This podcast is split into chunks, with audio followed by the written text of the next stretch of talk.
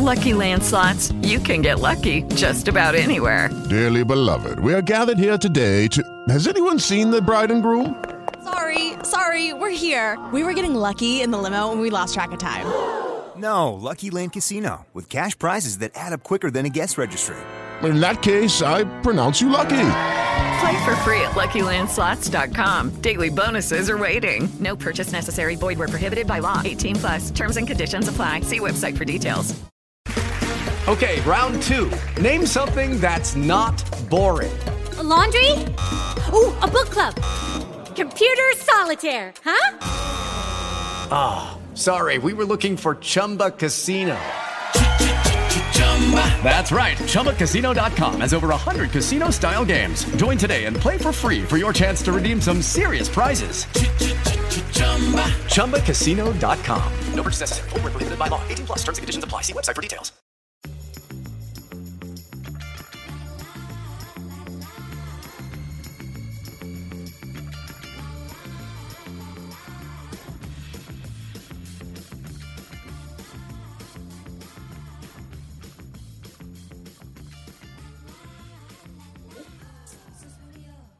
Welcome back to Good Mom's Bad Choices. I'm Erica. And I'm Layla. Happy Hump Day. Happy Hump Day. How are you doing? I'm doing good. How are you? Um, I'm good. I'm good. You know, just uh, living and thriving. I woke up today. I'm blessed. My legs work. Mm-hmm. I uh, don't have allergies. um, my child is, you know, thriving, growing, healthy. So... I'm good. Same. Same. Um, today we have special guests.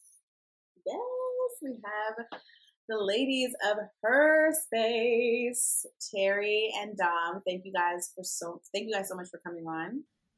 Of course. Thank you for having us. We're excited. Yes. You, I can't wait up? to dive in. Yes. You guys are up in the Bay, right? Yes. Yep. West San Francisco Coast, and Cali, Oakland. Cali gals. You guys are both from Oakland? Well, I'm from Philly originally. Oh, my family's from Philly too. Okay. What part of Philly are you from? Southwest. Okay, I'm from West Philly. The airport. West okay. Philly. Okay, I got Philly in West Philly, girl. My grandma lives by the airport now, like really? um, Woodland. Oh, yeah. I'm like all my grandma's business on the internet. Huh? oh.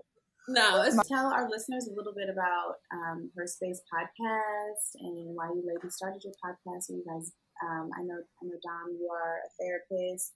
And I, I, I'm assuming that's part of the inspiration behind it, but I'd love to hear more about why you started it. And yes. Do you want me to tell our co-parenting story, Dom, of our of our podcast? Yes, please do. Please share okay. that experience with everyone. Yes. So Dom and I often say that we are co-parents because, as you ladies know, podcasting is a lot of work, but we love it. It's a labor of love. And basically, we just met randomly a couple years ago at a conference, and we were like, we want to do something for Black women. Like, we just want to create a community for us where we can just talk about the real shit that we go through, right? Um, because we need more spaces to just be. And so we literally had no idea what we were doing. We came up with this idea and started the H E R Space Podcast. And H E R is an acronym for healing, empowerment, and resilience. And mm-hmm. so Dom is our resident therapist, although you do need to seek your own therapist, of course. That's our disclaimer that Dom has taught me. And mm-hmm. I am the techie and motivational speaker. And so we just bring our stories and perspectives and amazing guests into this one space to talk about everything from fibroids to fake friends and just really create a healing space for Black women. So we, we hope that you feel good after you uh, close out of one of our episodes. For sure. For sure. I mean, I think it's so important for to, to have a space to heal and all those things. I think these conversations are, are so important for our community. And um, I'm so grateful that they're, be, they're becoming more normal. Sorry. Yeah, I think that they're being me, that they're that they're becoming more normal, and you know, normalizing this conversation about you know all the things that we encounter and our feelings and traumas and all those things. Like the more I know, sorry, I know the more that we we share and the more that we talk. Like every day we sit down, every week we sit down, and it's it's a therapy session. It truly mm-hmm. feels like like therapy. I need it. Yes. Ditto. Yes. And I think that everybody could benefit from therapy on some level. And so for me, I am just happy that people are normalizing therapy and willing to talk about their mental health. And so, you know, on one hand, I'm like, oh, this just warms my heart that people, like, the stigma feels like it's kind of coming down. But then on the other hand, I'm like, but damn, we have been through some shit as a people, like as a collective, and then even on an individual level. And the fact that we need it is like, fuck. Mm-hmm. For sure, for sure. I think, um, you know, we wanted to, you know, wanted to get your perspective because, you know, as you know, we're both parents, and, you know, I think me and Jamila, I guess I, I, I dabbled in therapy a little bit when I was like young, like in my early twenties, and then um, not my, not until like I was in my thirties did I really start going to therapy. And, um, you know, now having a child, uh, I'm so aware of the things that, you know, I felt like were kind of these, these pillars of, or like these, these big moments in my life that I feel like affected me, that I wish that like my parents had either, either talked to me about, been more mindful about, or like protected me from, um, et cetera. And so like, I think now about my child, and obviously I am pro therapy, but I also try to think of like, what are the things that like I could be doing now to like ensure that I'm not inflicting like trauma on her, or that I'm not, or like, how do I encourage her to use her voice in the way that like I didn't know how to vocalize when I was a kid. Um, and these are things that I think about all the time, the things that we, we, we talk about, but, you know, being able to like, you know, pick you, your guys' perspective and get your perspective on, on different ways that, you know, we can help identify their feelings in these developmental stages of their life, um, and encourage them to to talk about them.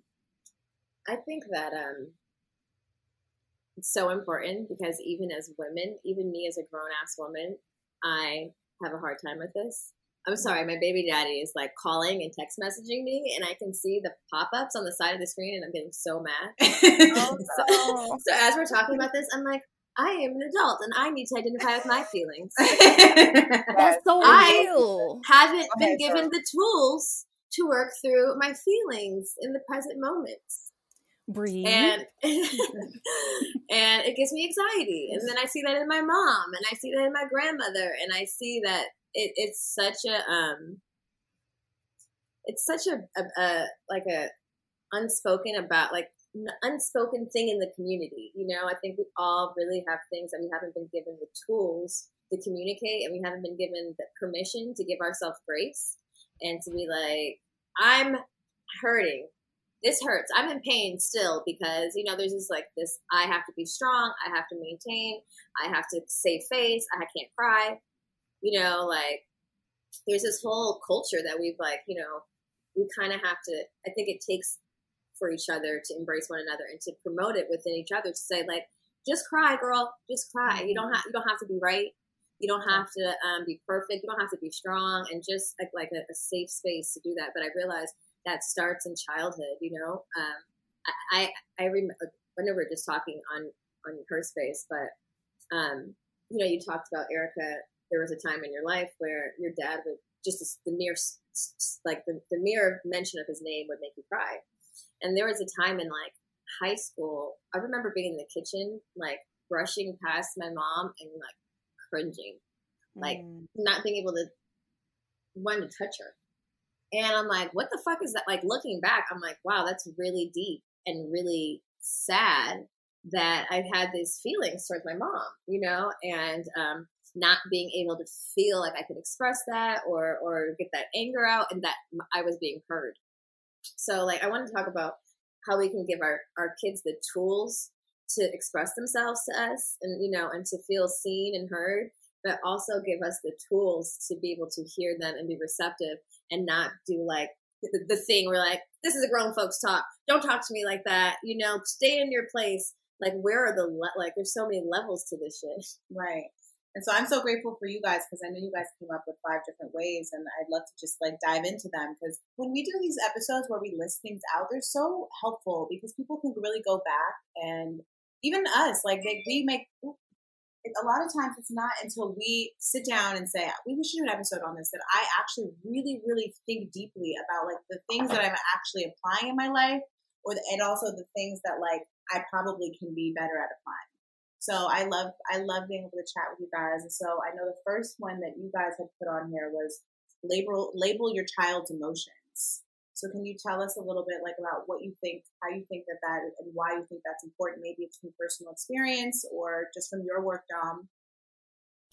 Well, I, I want, before we even talk about labeling the child's emotions, I think that it's first important for us to just acknowledge that you all have that awareness, right? That there are intergenerational issues and patterns and cycles that you want to break, right? Mm. And so f- to me, I think the first step in making any change is acknowledging that there's change that needs to happen. Right. Right. And absolutely. so and so I think kudos to y'all, first of all, for having that awareness and the willingness, because I think that's the second part of it, of having that willingness to say, okay, we want to do different. Like we recognize the impact that these cycles have had on us, and we want to find a way to do differently. And so I think, you know, when we get to that first thing of like labeling the child's emotions, if we can, oftentimes, if we can put a name to it, then what that does is that frees us up to say, okay, then how can I solve it? What can I do about it if I know what it is? Because if I don't know what it is, then how do I know how to address it? Right. Because at that point, if I can't name what the emotion is, then as the parent, I'm over here tossing all kinds of things to try and fix it, and none of it's working. And then I'm getting frustrated because it's not working. But if I don't know how to name it, and if I can't get my child to name it, then we can't do anything about it. Right.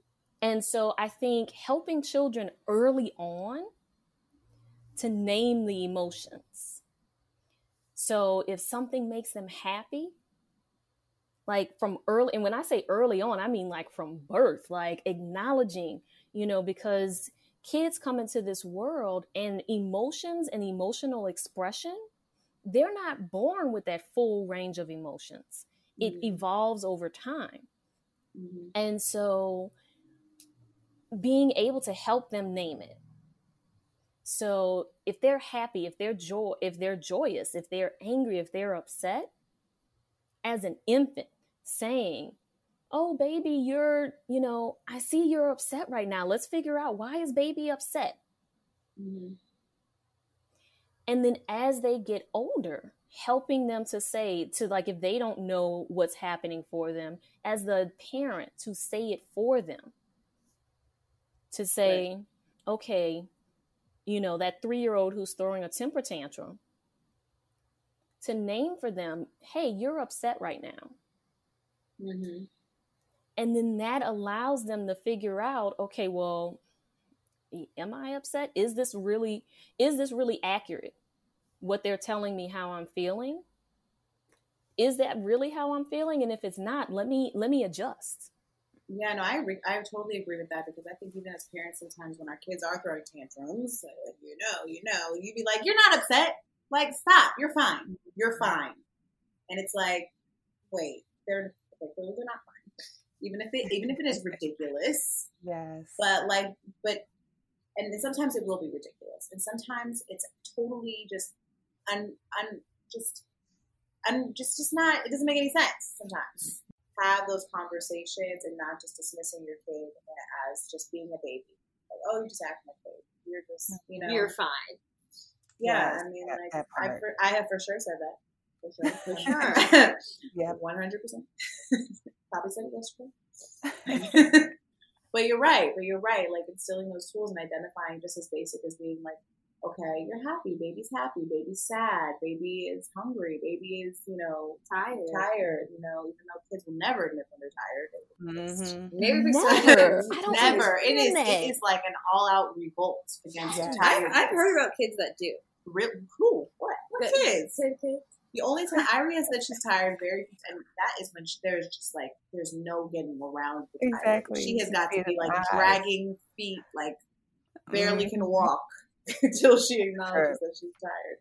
But yeah, no, I think that's a really great, and I think, you know, I think sometimes like the older, like parents that have older kids sometimes feel left out of the conversation because they mm-hmm. feel like it's too late. I haven't, she's already doing this and this and that. What now? Like, what are the tools yes. now? But I think it's never too late to have conversations with your kids, you know, at different stages and whatever they are. And asking them like, how are you feeling? How yeah. are you feeling today? What's going on today? This is how I feel. I'm feeling this way. So how are you feeling? You know, personalizing it. That's spot on, Erica. That kind of leads us into number two as well. And I do want to just share a disclaimer. Although I have not birthed any children, um, like Dom, I was a parentified parent or parentified child. And so I raised my four younger siblings when my mom was in and out of jail. And they are, um, three of them are teenagers today. One is twenty years old. And then also in this world of like motivational speaking and going to schools, I've worked with young people, and I feel like I've learned so much about parenting via my siblings. So I've basically done everything besides birth and breastfeed them. So getting her, you know, sister ready for prom, you know, dealing with their, their dramas. Because, you know, especially the girls, the girls always have some type of school drama. The boys are so laid back. But my sister, just like there's always something. And so I find that modeling and encouraging appropriate ways to express their feelings is super helpful. And it, I think about, you know, when I got language for certain behavioral traits that I had, like I remember, you know, realizing I really love solitude. I like being alone. And I'm like, well, I guess I'm just a weirdo because I didn't know what that was called. I am a weirdo, but I know it's called being an introvert, right? And so when you learn about, oh, this is what this thing is called, you can research it. So that kind of just um, to piggyback off of number one. But when it comes to modeling and encouraging appropriate ways to express feelings, kids remember things. And they watch us, right? They watch our every move. And there is sometimes to this day where my siblings will still tell me about things they remember me doing when we were younger. And I'm like, oh gosh. But there were also a lot of healthy things and coping mechanisms that I taught them when we were growing up. And so I think one, for instance, like teenagers are, as you know, as you can imagine, right? They're a trip, right? And oftentimes I think there's sometimes a disconnect between parents and their teenagers because they're in that stage of gaining their independence, finding who they are. And they may not want to be up under mommy and daddy like they used to. And so I found that, you know, in breaking that sort of, um, I guess, breaking that barrier with the teenagers that I've worked with and also my siblings, a lot of it comes to just transparency. And I've literally walked into an auditorium of high school students.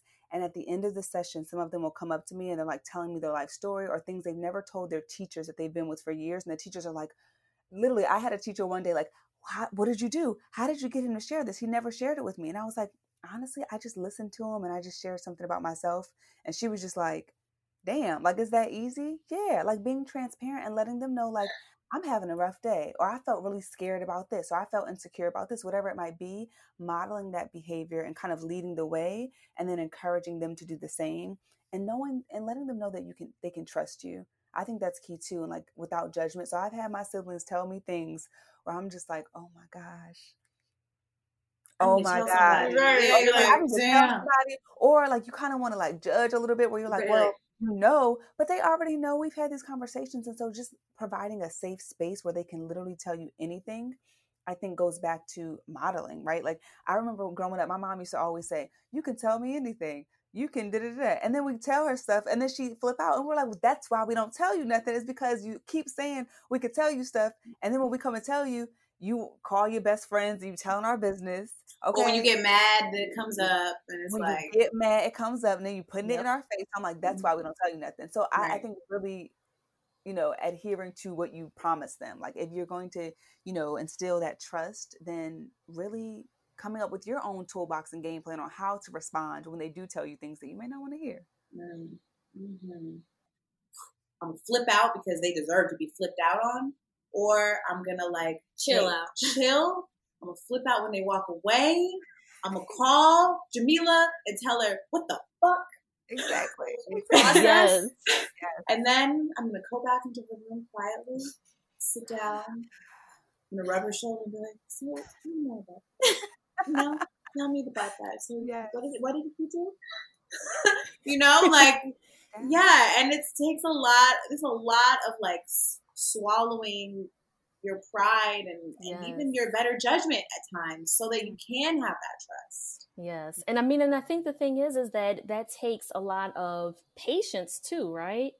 Because if you think mm-hmm. about it, if you are in a space, like you've had a rough day at work mm-hmm. and your child is checking in and they tell you that, I don't know, they spent five hundred dollars out of your bank account or something, right? I don't know. Mm-hmm. That's a lot, right? Mm-hmm. And in reality, you want, you may want to flip out. You know, I mean, and let's be real. In reality, you may want to choke them out, right? But one, as a mandated reporter, I can't condone that type of behavior, right?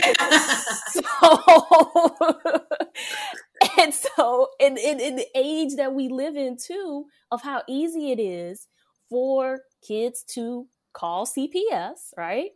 Mm-hmm. You, you recognize that, okay, choking them out, one, is probably, it might get me arrested, might get the child taken away from me, but that's also not going to fix the, get the five hundred dollars back into my bank account that they took out. Right.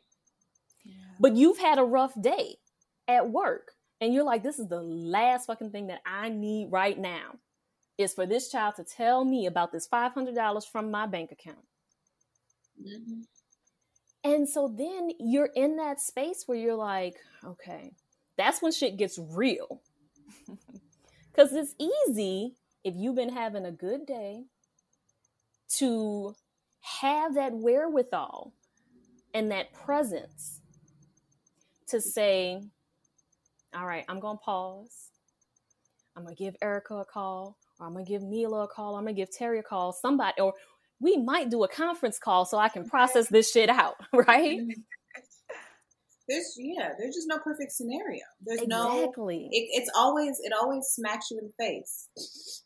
It's just, it's, that's essentially what parenthood is. It literally, like, just when you think, like, oh no, like, it's not that age yet. Not yet. Mm-hmm. It'll be like, oh no, it's this age. And yeah. and honestly, the age is, like, with, at, at the, the access that kids have now and, like, yes. the exposure they have, the intelligence truly that they have. I feel like this, this generation is, even my daughter's generation, are going to be much more intelligent than I than I am because they have more access to information, and it's mm-hmm. and, and obviously we know that's a double edged sword because there's a lot of things. It's like, is your mind ready to even like process this? Right no, now? So much more access, but right. all these things kind of come flying at you, and it's like you have to just. It, I feel like parenthood is like bracing yourself for like sucker punches. I feel it's like oh, oh, oh like honestly, and then you're finally you're like oh okay cool, cool. I can breathe and it's like oh you're like oh yeah. shit yeah yeah so like I mean I think and but like but but if, but if you want that trust and you want them to talk to you, it's so important. I mean I think about my relationship with my mom, like that's kind of the relationship we had. Like I really wanted to tell her things. But every yeah. time I did, or most of the times I did, when they were like pretty, like, you know, crazy for my age or something, I saw her trying to put it in practice. And I'd be like, damn, like, wow, she was like, that was good. That was good. She was right. not grounded. And then sure enough, like yeah. one week later, she's been stewing and she couldn't work to just like, uh-uh. And I was like, oh, okay, here it goes. And here that's goes. Why I ain't telling you nothing. Yeah. Right, right. It's nice to see when your work when you see your work implemented and then you're like, oh, so, I think one time I was in the car with Luna and I was like, I get really anxious really quickly. I get overwhelmed. I'm like, where's my phone? Ah! And she's like, Mom, take a deep breath. Take a deep breath, Mom. You can get your phone later. I'm like, you know what? Right. Ryder did that oh, to me. Right. Ryder did that to me recently. My work too. Is working, but not on myself. Yeah. She did that to self. Me recently too, and I had the same feeling. Like, oh, oh my God. God, thank God. So she does know. Yeah, wow. I mean, they're teaching my daughter yoga at school. I'm like, I never did yoga. Right. Like, okay. Right. Yeah. Meditation and quiet yeah. time. I'm so happy that these things, that these resources are available and like to, to children. there are just so many more resources available to children. Even yeah. if you are a parent and you don't know where to start, like there's places you can find. Like mm-hmm. Google is is king. Yes, sounds terrible because Google is also the devil. But I know, I know, I know. Yeah. Um, it's, I mean, I think that's just what it is with technology. But you know, and I think too that other piece of modeling is being able to say, "I need a moment," mm-hmm. and giving yourself that time out. But then also on that flip side, giving the child permission to take those emotional timeouts as well, mm-hmm. to let them say, okay, I need a, I, mommy, I need a moment. And as, as the parent, not getting upset with that, like really right. giving them truly that space. Mm-hmm. Mm-hmm. Mm-hmm. Because hopefully then they'll come back and they can engage without it being like a temper tantrum. Right. Mm-hmm. I think that really leads us into the third one that you guys listed, which is teaching them healthy coping skills, because I think the teaching really happens with the modeling, right? And, you know, and like for us as parents, us seeing our kids telling us, okay, take a deep breath. And, you know, so, and oftentimes when they are, like our daughters are five and they are having tantrums, like, they're not, they, sometimes they don't remember to, um, actually most of the time they don't remember to do it. But just the fact that it's there, there's a seed planted, and like mm-hmm. those coping skills are so important. You know, I, I, I wish that I had had those when I was having, when I was having those breakdowns and triggers. Like I didn't know how to cope. I just remember just like basically running myself into an asthma attack, essentially, mm-hmm. like for real, like just like to the point where I couldn't breathe. And I was like, I don't even know how to undo, get, where to start to undo this feeling. Exactly. Yeah. So yeah, I think the coping skills are really, really important. And I mean, there's so many, I mean, breathing, I don't know if you guys have any that, you know, that you've, that you've you know, implemented. Yeah. I think being open to like being creative and realize that it's not a one size fits all situation. Mm-hmm. Like I had one sister where I used to tell her, I love to journal. And I would tell her like, oh, journal, journal. She's like, it don't work. Mm-hmm. I'm trying to work on my anger. I don't like it. I'm like, okay, well, let's try something else. So she's into music. So, okay, cool. We'll do music to cope with whatever you're going through. I remember one of my little sisters when she was younger, she would get so silly. And I could, my hunch was that she wants some attention right now. Cause she would just like, just do the dumbest shit and just come out and like, just do crazy stuff. And I was like, okay, let me ask her. So I was like, do you want attention right now? Like you want, you want an audience? And she would say yes. I'm like, okay, well, you can let me know when you want to do that. And then we, we used to do talent shows at home. And so now it's like, okay, it must be talent show time because you want an audience, you want to be silly, and we can do something in a positive way that will give you what you're looking for. And so I think just, I mean, allowing them to express themselves in that way. But going back to what you said about yoga, Erica, like okay. yoga, meditation, kids have so much at their disposal these days. Like you said, I wish we had them when we were younger, going through all the shit we don't went through. Um, but yeah, that's what I would say about coping. What about you, Dom? Yeah, I would say all of that. And of course, add in therapy. And, and I recognize too, now that a lot that kids nowadays, it's in therapy is in their vocabulary. And so it's something that's truly normalized for them. And so giving them that space, you know, and their therapy, like the five-year-old, if the five-year-old needed therapy, there are therapists out there that specialize in working with kids, with the, with the little bitty ones. And they can do play therapy and art therapy and all kinds of, use all kinds of other techniques to help that child who might not have the vocabulary still express themselves. Right, right.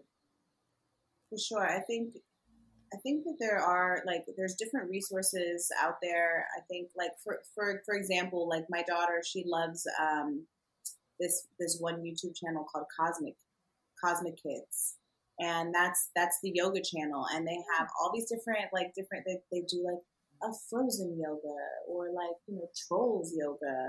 So, like, for those parents that have those kids that are still, you know, I think I would say between, like, three and, like, seven or eight, like, that's a... Judy was boring. Hello. Then Judy discovered Chumba Casino dot com. It's my little escape. Now Judy's the life of the party. Oh, baby, mama's bringing home the bacon. Whoa, take it easy, Judy. The Chumba life is for everybody. So go to Chumba Casino dot com and play over one hundred casino-style games. Join today and play for free for your chance to redeem some serious prizes. Ch-ch-chumba. Chumba Casino dot com. No purchase necessary. Void where prohibited by law. eighteen plus terms and conditions apply. See website for details. Step into the world of power, loyalty, and luck. I'm going to make him an offer he can't refuse. With family, cannolis, and spins mean everything. Now, you want to get mixed up in the family business. Introducing The Godfather at Chumba Casino dot com. Test your luck in the shadowy world of The Godfather slot. Someday, I will call upon you to do a service for me. Play The Godfather now at Chumba Casino dot com. Welcome to the family. V G W Group. No purchase necessary. Void where prohibited by law. See terms and conditions. eighteen plus. Great resource. So how will we add more resources in the details of this episode? But even there's, you know, you've heard us, and you guys, if you guys have listened for a while, you guys have heard us talk about BetterHelp, and BetterHelp has been a great resource for for us, and, you know, for our listeners. Our listeners have reached out to us and, and said that BetterHelp has really helped them with their therapy because it's virtual. You can just do it from the comfort of your home, and they have therapy for teenagers, not for the little ones. So you would you'd still have to find therapists for for your smaller ones, but I think it's never too late, and BetterHelp is a really great option if you if you don't know where to start and you feel overwhelmed. And I'll, I'll include the link in our bio um, for them as well. Um, but yeah, I think that all these tips are really great for, for kids and coping. And, and I do agree that it isn't a one size fits all. Like for even for looking at I'm looking at our kids right now through the glass, and like our like our kids are very different. They're best friends, but they have different interests. They have different coping skills. They have different triggers. Um, it's just so interesting to watch our little girls grow up together because they've been friends for since they were babies, but they're they couldn't be more different in so many ways. Um, and the things and the needs that they need, the things that Irie needs to cope are, are different than the things that Luna, Luna needs for sure. So I think, yeah, listening to your kids and really knowing knowing who they are and what's their what their interests are and their little spirit is telling you yes. is important. Super important. We're number four. Set boundaries. Yeah, set boundaries is the is the fourth tip that you guys have on this list. Yeah. And I think that's so important, especially for young For young kids, all kids, adults, all yeah. of us. We all need Everybody. boundaries. Everybody. Everybody. Yes. yes. Um, but, I mean, you guys had mentioned, you know, talking about consent and ownership of their bodies, which is a big one for us um, as parents, and it's been a really big one for me. You know, my daughter learning her body. She's five years old. You know, she started exploring herself at two, mm-hmm. really one. Like, you know, they started at a young age. Yeah. And even more recently, like, you know, we've had people on and people encourage um, us to, you know, t- obviously identify our, our our kids' body parts as their real names. Yep. And also, like, recently, like, Irie, like, she... she was asking me about, you know, her vagina, and I was like, let's just take a mirror down there and let's look at it. And like, I really went in there and we showed her everything, and she was a little shy at first, but then she was just like, oh, what is it called? And like, I want those, those things should be yes. normalized. Like me yes. as a woman, like I was like ashamed of my vagina. I was like, uh, I don't know. Does it look right? Is it this, is this normal? Like, you know, and like, and I think because I didn't have a, this like connection to it, like I, I didn't understand even like the consent part of it too. Yes. Um, and so I think, yeah, boundaries. You know, I, I, this one's funny because I think we're really conscious of, um, you know, talking to our kids about boundaries with their bodies, mm-hmm. um, especially little girls, and, um, just saying no, or if you don't want someone to touch you, they don't have to touch you. But then, like, I'll kiss all over her, and she's like, "Get off of me!" I'm like, "I'm your mom." I'm like, fuck, that totally goes against each other. Boundaries with everyone but me. um, But even practicing what you preach, if you're not, she doesn't want to be touched, or she doesn't want to, you know, mm-hmm. be loved on at that moment, giving her the, the, I feel like by respecting those boundaries, even in those moments, gives her, what my whole thing is, empower your child to yeah. have presence over their body. I think yeah. a lot of uh, growing up, especially as women, as girls, especially in like my teenage years, I didn't feel empowered with saying no. It literally took me, I was in my thirties, like, no, I'm good. Get off me. Like, for real, like, yeah, get the fuck off me right now. Yeah. I don't care where it's at and what push or pull. I don't give a, I'm good, you yeah, know, but right. it took so long of being like, can I do that? Or, you know, like I've gotten this far, so now I have to do these things. But by having these conversations, it's like, nah, there, no one's going to die at any point. Pump one or six. If you don't want to, you're good. Say, get off me. You know, exactly. like just, and I feel like even for me, I see how that empowerment Um, kind of goes in other, like leads into other things. Like uh, I'm really, I've tried to pride myself on like not telling women to be too careful, but to also be just like to be independent. I let her go. I would tell her, encourage her to climb. You know, like go do what you want to do, because I I feel like that even empowers your child, that you can do that. You can go climb that tree. I can, you know, like obviously she lets me know I'm walking away. I'm gonna go do this, but I, I, I try to like challenge her in those ways, because I feel like even those things give her empowerment, um you know, just in personal and other in other aspects of of her of her body and of her life. So I try to be conscious of that, that she's in control and she has the control, and she's she's worthy of making those decisions by herself.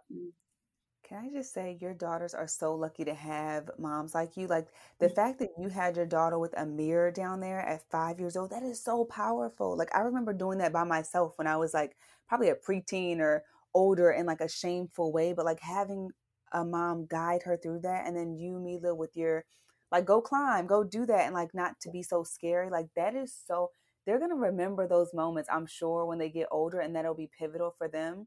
Um, I know what comes to mind for me when I think about boundaries is like allow or encouraging them to use their voice. I know, I'm gonna just be honest. I, I'm sure I'm the only one on the, on the, um, on the episode that's experienced this, but I have some pervs in the family. And when I was younger, my mom used to tell us when we would like have family gatherings, like she let us know that it was okay to say, you don't, I don't want to hug this person. Mm, or good. That person comes over, that uncle tries to come over and whisper in your ear, which is so fucking weird. Weird. That, like, what, what are you doing? Why Where my fuck? hug at?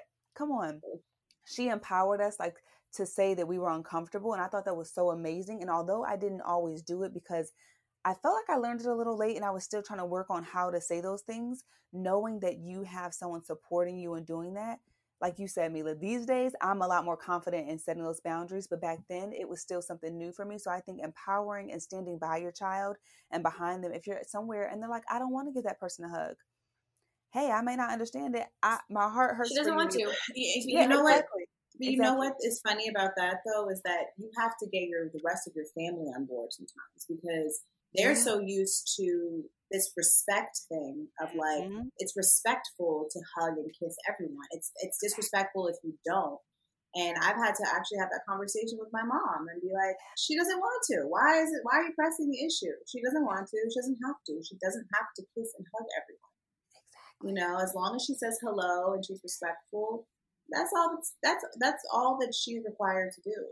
Yep. I think I think also new age parenting. I just made that up. I don't know if this is what we're doing over here. This sounded cool. Uh-huh. Um, we're gonna put that in our bio. New age yes. parenting. Y'all should. Trailblazing new age parenting. um, um, is I feel like it's, it, in a lot of communities, not just the Black community, there are going to be times where you're going to have to check the people around you. Yep. And re- let them know, like, I, and as a mom. And I, I, I feel like I got more confident even in it as I got further in it, you know, but like, I think it's important that when you come into your motherhood, one thing is just know that you are going to know innately what's right for your child, and you are going to have to check some people. Mm-hmm. And that might be mother-in-laws, that might be baby daddies, that might be your mom, but you might be your grandma, but it's worth it. And it's also worth sometimes even your child having to hear the check. Yes. Because first of all, I want you to know your mom doesn't play games. Second of all, you know, I don't want you to be necessarily be afraid of confrontation, but know how to stand your ground and know that I have your back. And uh, what we have going on over here is what we have going on over here. So I do, um, I do, I, I, I that's come up for me. Yeah. And the last I think thing I'll that add that's down, great. Oh, go ahead. I was just going to say the last thing I would add is like giving them language to use. So instead of just like, oh, set boundaries, like giving them like a toolbox. I love to mm-hmm. use like templates. So I know, okay, I'm a little nervous in this situation. What do I say? Give them a little template on like, this is what you can say when you're trying to exercise that, that boundary violation or whatever it might be. I think that's so important. I think because it's one thing for you to say you can do it, but then it's like when they're, when they're faced with the the situation and you're not like, there and you're not there and they're like, wait, I know I can do it, but how? Yeah. What do I say? What do I do? What are the words? You know, like they really do. They need the template. Yeah. I, I don't care what age it is. Like it's it's important to at least give them the option to know. You know. Mm-hmm. So. Okay, I have, one, I have one more question um, that doesn't necessarily go with coping skills. This is a parenting question. Um, so I know we talked about like be, being careful what we project on our children, what we say, but I feel like we got a question about this today, and I've been feeling these feelings about mm-hmm. with girls because, you know, in the Black community, don't you're fast and you're grown. If you've worn makeup, if you like a boy, I don't know what, what qualify. You dance and hoochie from the music videos. You're fast and you're grown. Mm-hmm. Which, looking back in hindsight, I feel like that was like that word was swirled around a lot, and like because of that, I kind of embodied that, and I was fast mm-hmm. and grown, and probably maybe I was just fast and grown. But like now that I see, I have a daughter and she's five, and I see her mimicking how I dance, shit, mimicking the dances that are on T V, the music videos. There are so many under even kid shit. Everything is is is is, is you know um, there's an underlining tone, yeah, romantic, sexual, sexualized, mm-hmm. sexualized, and um, I we, I really pride myself on not putting sexual, you know, not sexualizing children. I, I hate my I hate when people are like, oh, Uncle So and So is here, go put your shirt on. There's men around. First of all, Uncle So and So can't come if anybody has to say that to my free okay. underage child. That okay. part.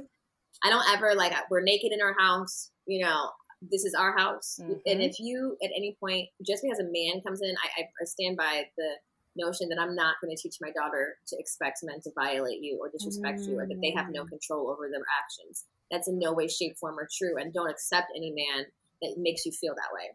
Right. So I just like, as she's getting older and she is sassy and I did buy her hoop earrings that I might take back, but but like, you know, there's all of this. And even me, like I, I dance hoochie, you know, but like yeah. what's really hoochie? Because if you go back to roots, like Africans, Islanders, we be shaking ass. And that's, that's just what, that's, that's a part of our culture. I love it. Mm-hmm. And, and so like, even to sexualize that, you know, and like recently Luna, my friend had a four post pole bed and she was just like doing all this art on the pole to the music. I was like, wow, it's really, it's really good actually. But I was conscious, like, one time I posted it, her on a pole. My friend had a pole. She was little, really little.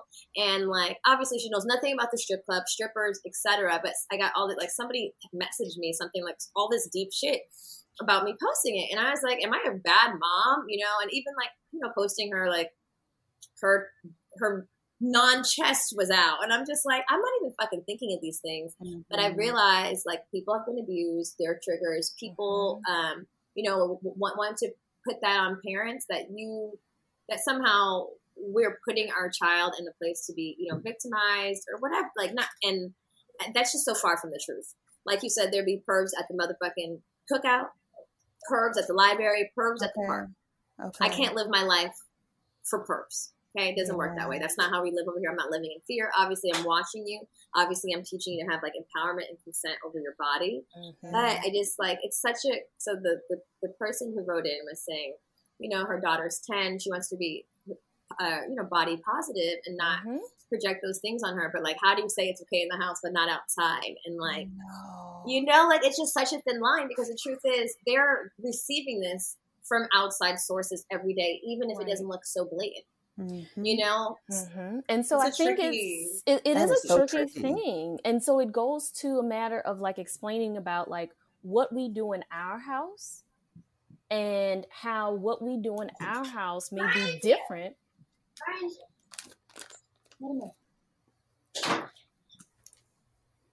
Sorry, my landlord's here. It's okay. It's okay. Um, and so how what we do in our house is different than what's going to happen in the outside world. Mm-hmm. And while this is a safe space, my mother's are flat, these flowers for us. Oh, wow. wow. So nice. Beautiful. Thank you, Brian. Oh, oh, what is this for? For what? Oh, my God. Love you. Uh-huh. Bye. Happy Tuesday. Sorry, I'm recording. I'm, I'm, I'm recording. I'm so sorry. Oh, my God. Side note. Erica has, like, the best yeah. black landlords. They're a spell house couple. And they just brought her flowers. That is so sweet. Oh, those are pretty. Because it's Tuesday. Beautiful. Tuesday. What's coming on Wednesday? I love this. Right? Yes. Those I don't know what I did. I, I've, been, I've, been, I've been paying my rent late because COVID. I don't know what. We're just happy he's still paying, girl. Oh, wait. He wrote me something. Oh, they must know you're trying to move. There's, how do they know I'm trying to move? They must listen to the podcast. Oh. oh. I'm joking. They're just, they're just amazing people. That is so sweet. That is. Sorry. It's okay. I'm shook. I'm shook. I don't know what's I don't know what this is for. I'm like, I'm bracing myself for some shit. I'm like, what's Uh-oh. happening? What you Everything good is not a bad sign. Okay, you're right. Yes. Let's let's em- let's embrace that we Let's embrace the kindness. Yes. Yes. For random acts of kindness. These flowers are beautiful. They like, are. Not, that, like, I, my boyfriend needs to step it up. The fuck? Uh-oh, there you wow. go. My married landlords and his family are treating me better. No, I'm just kidding. I'm, just kidding. I'm totally kidding. Um, I love you. If you're listening. Oh, my gosh. Um, sorry, but, uh, oh, you were saying that the things that happen in our house, our house is different than everybody else's house. Right. And if they understand that, then it's like when they step outside, then they kind of know, okay, there may be some things that we're not allowed to do when we step outside because this is not safe. Everybody outside this house is not going to be as safe and as kind mm-hmm. and as as positive and wonderful mm-hmm. as we are. So this is how you navigate when we leave this. I think also creates yeah. a solace for them too. Like mm-hmm. home becomes like that safe space, that my happy safe, space, my safe, happy, excited, like space where I can yes. be me and I can Her do space. Yeah. Hey, nice. I see what you did there, Mila. Whole circle moment. So y'all, they have this bomb ass twerk class before COVID. We used to Dom and I have gone this bomb ass twerk class in Oakland where we go. I mean, it is so liberating. I never knew that twerking and dancing so sensually could be so liberating. And so mm-hmm. sometimes they would post pictures online. I mean, we busting it wide open up in there. We post hey. pictures online and videos, right? And um, people will be so judgmental online. But what I've noticed is that a lot of people were triggered. So a lot of mm-hmm. women may have never been so free in their bodies that they, you know, mm-hmm. maybe maybe have never even had an orgasm. And they're just like, well, that looks too pleasurable. You're having too much fun, this and that mm-hmm. and that. And so the women in the group, they create such a safe space. They close the door and they have a male guard who's like one of the sons of the women that attends because men would sometimes come by and try to peek inside. And so it just makes me think of like what you're saying about creating a safe space internally so that we know that when we go outside, like I'm not going to go twerk at the BART station the way that I'm twerking in class because I know this is a safe haven and a safe space and people out there are not safe. So going back to what you said, Erica, about like it requires you to have conversations with other people sometimes about what standards you're setting for your child. And I love how you said, Mila, we're not living in fear over here, but we do have yeah. boundaries as far as like where we show up in this free way, if that makes sense, because of this world that we live in. Um, just to piggyback off what you said real fast, um, you know, you're saying like women commenting in the comments, judging, and that they probably are not comfortable in their bodies and probably haven't even had orgasms. And um, I think that's such a, it's so fucked up because I think we, we hesitate around our own sexuality as women because we're afraid if we're too sexual, then we hopes and we'll be labeled as whores and then it won't be good. Um, but then the, on the, on the, you know, in hindsight, if you don't connect with your body, mm-hmm. if you don't love your body, if you don't look all up and down your shit and be like, damn, I look good, I feel good. I think those are the women that are more likely to be, not all, because Lord knows all the women. Everybody gets taken advantage of at some point yes. in their life. You have a vagina um, or whatever. But that if you're not in tune with your body in that way, I think it is harder to say no. I think it is harder to govern over your body if you don't feel comfortable in it. I think it's super important to tap in to, you know, all aspects of yourself, including the sexual aspect. We're women, you know, f- feminine, divin- divine goddesses. Of course, we we have sexual a- aspects. We give birth to babies. You know, like that's what we're supposed to do. So if you're not in tune with that divine femininity and that sensuality and that intimacy and that sexuality in yourself, you're cutting off a big part of yourself and how you interact in other spaces. Yes. And I think it, it's so spot on that we also have to take it back to our daughters, right? And say that when we are teaching them, when we're when they're looking in the mirror and they're identifying their vagina, also giving them permission to pleasure themselves, right? Yes. You're the first person, the most important person. You need to be in tune with that before you let somebody else come fondle down there with dirty fingernails. Okay. Okay. No, it's right. True. And we and we've, we've talked about this too on the podcast. Who did we talk about? Oh, with Shan Booty. So Shan Shan Boodram, she's a sexologist, and we had her on, and um, she was discussing like like how what happens when your child gets caught masturbating. Like, what does that look like? And like, how do you create those boundaries? Like, close. Oh, sorry. I'm sorry. You close the door. You tell them, and you have a conversation. Like, you know, we do this later. You close the door, you know, and you and you take your special time for yourself. Alone, always alone, always with the door closed, right. Always at home. You know, exactly. And it's totally fine, and you exactly. explore, and it, it's going to feel good, and, and that's the really exciting, exciting part about your body. And as you get older, and anybody who you let touch your body, their priority should be also to give you pleasure. And if it's yep. not, they don't need your body. Exactly. exactly. I'm sure that when people heard that, because I feel like for a lot of people, Mila, who are not new age parents, right, who are not in this new age parenting, they probably just, that is probably mind blowing to them. Like, why would you teach them that? But I vividly remember like touching my vagina and being all up in that when I was like, a toddler. Like I remember my mom like smacking my hand, like stop doing that, stop doing that. And I was so curious. 'Cause I'm like, what is this thing? And it feels a certain way when you touch it. So it's like, why not invite them in and make it a conversation versus them finding it out on their own? They have access to all these things on the internet anyway, and then friends. And why not create that safe space for them to learn? So I just wanted to add that in there. And just to go back to the the creating, what was the, I was thinking it was number two. It was um, model and encourage. Or was it, tr- it was we were talking about trust. It's mm-hmm. just like mm-hmm. not shaming, because yes. like you, I have felt like, trust me, like we might be new age, but there's still like a lot of things that I was taught that when I see, when I saw my daughter touching herself, I was like, oh my God, like, you know, you have, you still have those moments. Like you're and, almost uncomfortable like, because you've been mothered that way. Yeah. It makes you uncomfortable. Yeah, it makes you uncomfortable. And it's like, and again, it's that moment that's like, okay, here I am. Here's the fork in the road. Which way am I going to go? Right. You know? And it's like, am I going to take the uncomfortable route? Mm-hmm. Or am I going to take the route that feels comfortable, which is probably going to like shame my daughter and not ever want her to talk to me about it again. And she's going to mm-hmm. do it in weird places and let yeah. other people do it for her. And it's not going to be about her at all. Yeah. You know, and it's like, no, I think I'll just be uncomfortable for a second. yeah. yeah. And I think you know? doing that creates that, builds that trust between them, between you all too, right? So mm. being able to see you have that uncomfortable moment, because they pick up on those slightest facial expressions and body mm-hmm. language too, right? So Energy. They can see when you have that initial shock. But then they also get to witness the beauty of you making that adjustment and having the conversation in a healthy way.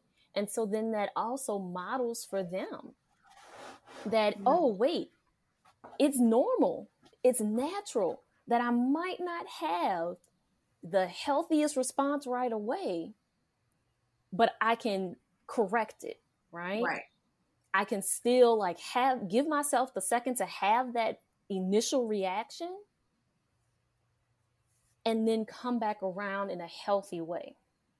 Right. And Erica, you just brought us into number five, encouraging mm-hmm. autonomy. I was like, ooh, we're kind of moving into that topic, but about mm-hmm. talking about choices and control that are our children have around their body and around just, I think their person is so important, because it's like, once you understand that you have control over this, then other extensions of you. So whether it's your art or your belongings, you can kind of exercise that as well. Um, but yeah, that's spot on. And a lot of I know I didn't have that autonomy as a child. So I think that's just so important. And I wonder what kind of adults we're going to be raising as we build these very free and autonomous individuals that know how to set boundaries. And of course, they're going to make mistakes and they'll have their stuff because we all have our stuff. But like, just imagine that foundation that they'll have. Like that, isn't it beautiful? That's incredible. It's, it's, it's just that empowerment, that fear yes. of not asking questions or just asserting yourself and knowing, knowing thyself, you yes. know? Yes.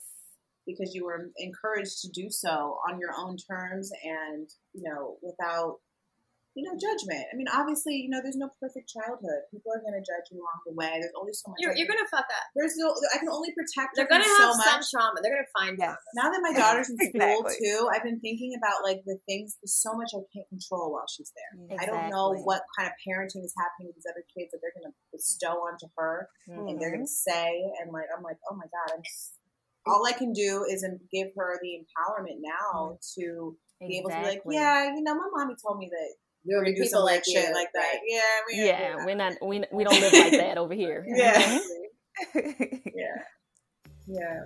Well, thank you, ladies, so so much for coming on the podcast and sharing your knowledge. Yes, yes. Thank you. It's been so helpful.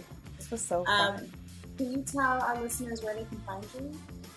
Yes, they can find us on Instagram, Facebook, or Twitter at H E R Space Podcast. Dope. All right, you guys, make sure you check them out, and you know where to find us at Good Moms underscore Bad Choices on Instagram. And if you're listening right now, make sure you scroll all the way down to the bottom, leave a rating and review, and join our Patreon. I'm gonna end this episode with a clip from our Patreon. Patreon has a bunch of secret episodes, sexpositions. Um, we interview our kids over there. I'll get really personal. Yeah, we get we write blogs. It's basically a journal. It's a journal. It is. How, where do babies come from? From the from the food all you eat. And um, they get, when you eat a lot of food, that means they um, come in your tummy when you're adult. And um, and then um, the doctor takes the um, the baby out of your tummy. The doctor just comes to your house, and then the baby will be um, at home already. How do babies get in your tummy? Oh, um... you grow a plant, and then a baby grows in your belly. You mean um, that you eat um, a lot of food, and then a baby um, appears.